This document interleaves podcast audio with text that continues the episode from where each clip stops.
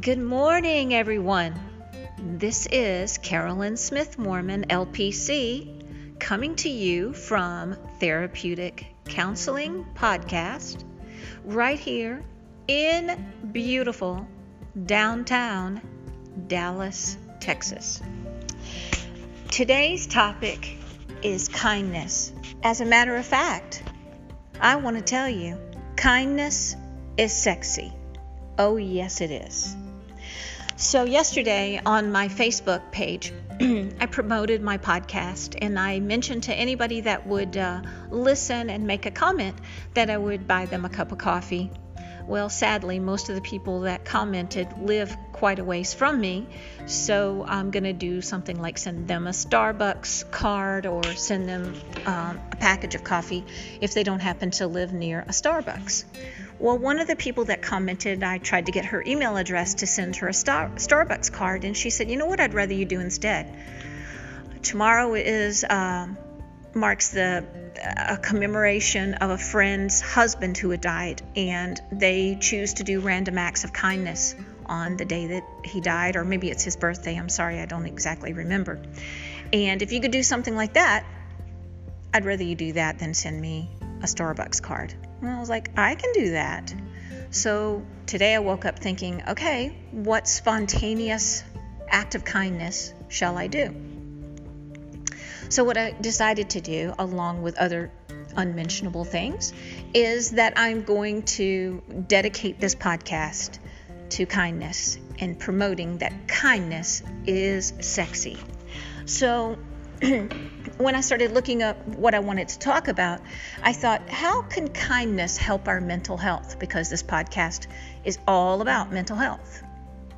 And kindness is a value that's often disregarded. I don't understand why it's so undervalued because the more I researched it, the more I realized kindness is where it's at. So I looked up the Wikipedia to see what they had to say about what a random act of kindness is. Wikipedia says it's a selfless act performed by a person or persons wishing to either assist or cheer up an individual. There will generally be no reason other to make, than to make that person smile or be happier. That sounds good to me. And yes, that sounds pretty sexy. So, let's get to the research about what happens when we practice acts of kindness. It releases positivity in our life. We feel better, the recipients feel better, and they act better, which then makes them more likely to be kind to other people. And then those people will feel better and act better. And you see how it goes on and on a ripple. Kindness also releases neurochemicals that result in a sense of well being. You, you, get something called a helper's high. Um, also, kindness reduces pain, it releases dopamine, serotonin. Uh, these are sort of like natural opioids that go on in our brain when we're kind. It enhances the release of oxytocin in interactions where two or more people are engaged in kind behavior. In turn, bonds between those who are kind to one another are strengthened.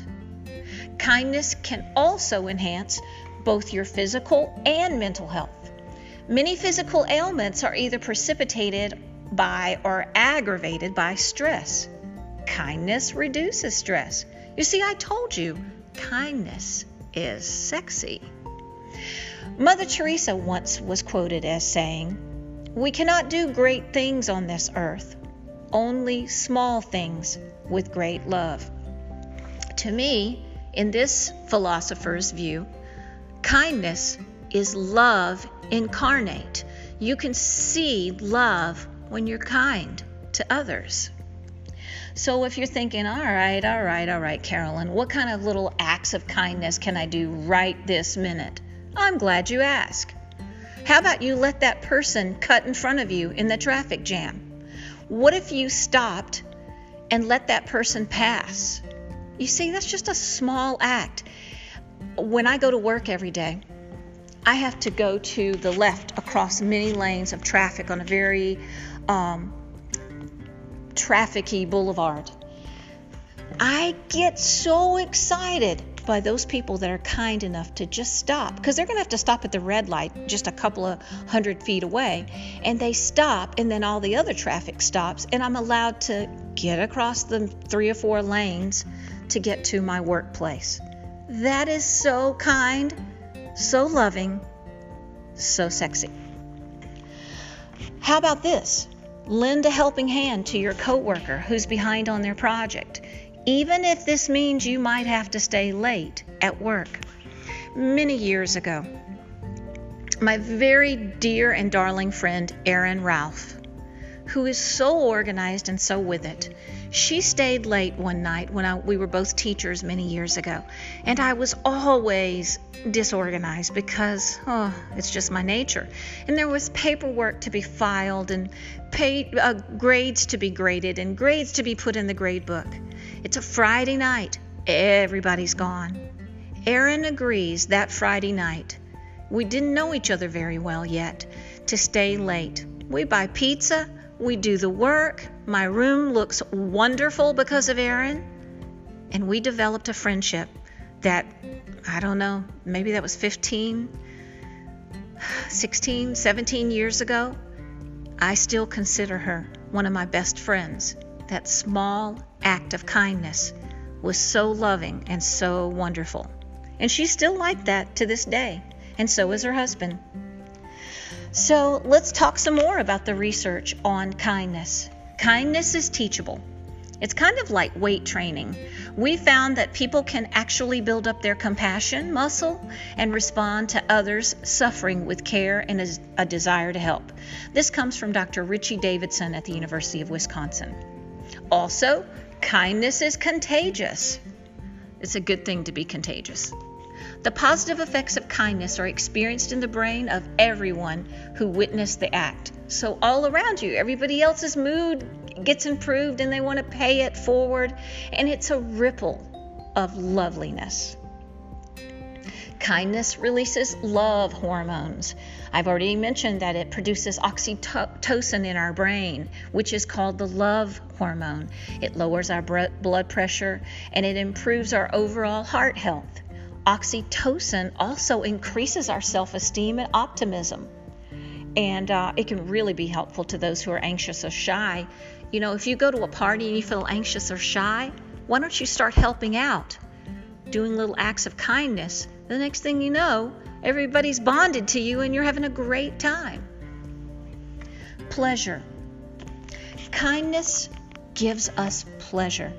We get a helper's high. I've already mentioned this. A researcher from Emory University said that when you're kind to one another, your, your brain's pleasure center and reward center lights up. It's like you got high, only there's nothing bad that can happen from it.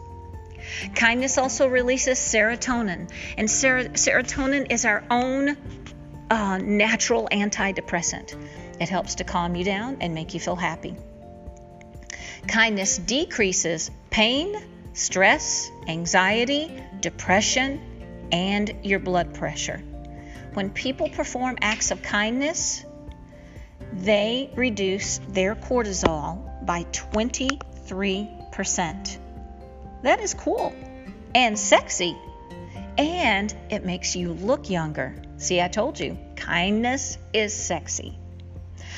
So, to end today's podcast, I want to remind you to go out today and think, how can I be kind to others? And just know that when you've been kind to others, it's going to make them more inclined, the ones you've been kind to, to go be kind to others. And that'll make those people be inclined to be kind to others. And so on and on and on it goes. Remember, the world is full of kind people. If you can't find one, then go be one. I wish you lovely mental health this day. Keep on thriving Keep on being kind. Keep on being your old sexy self. Thank you for listening.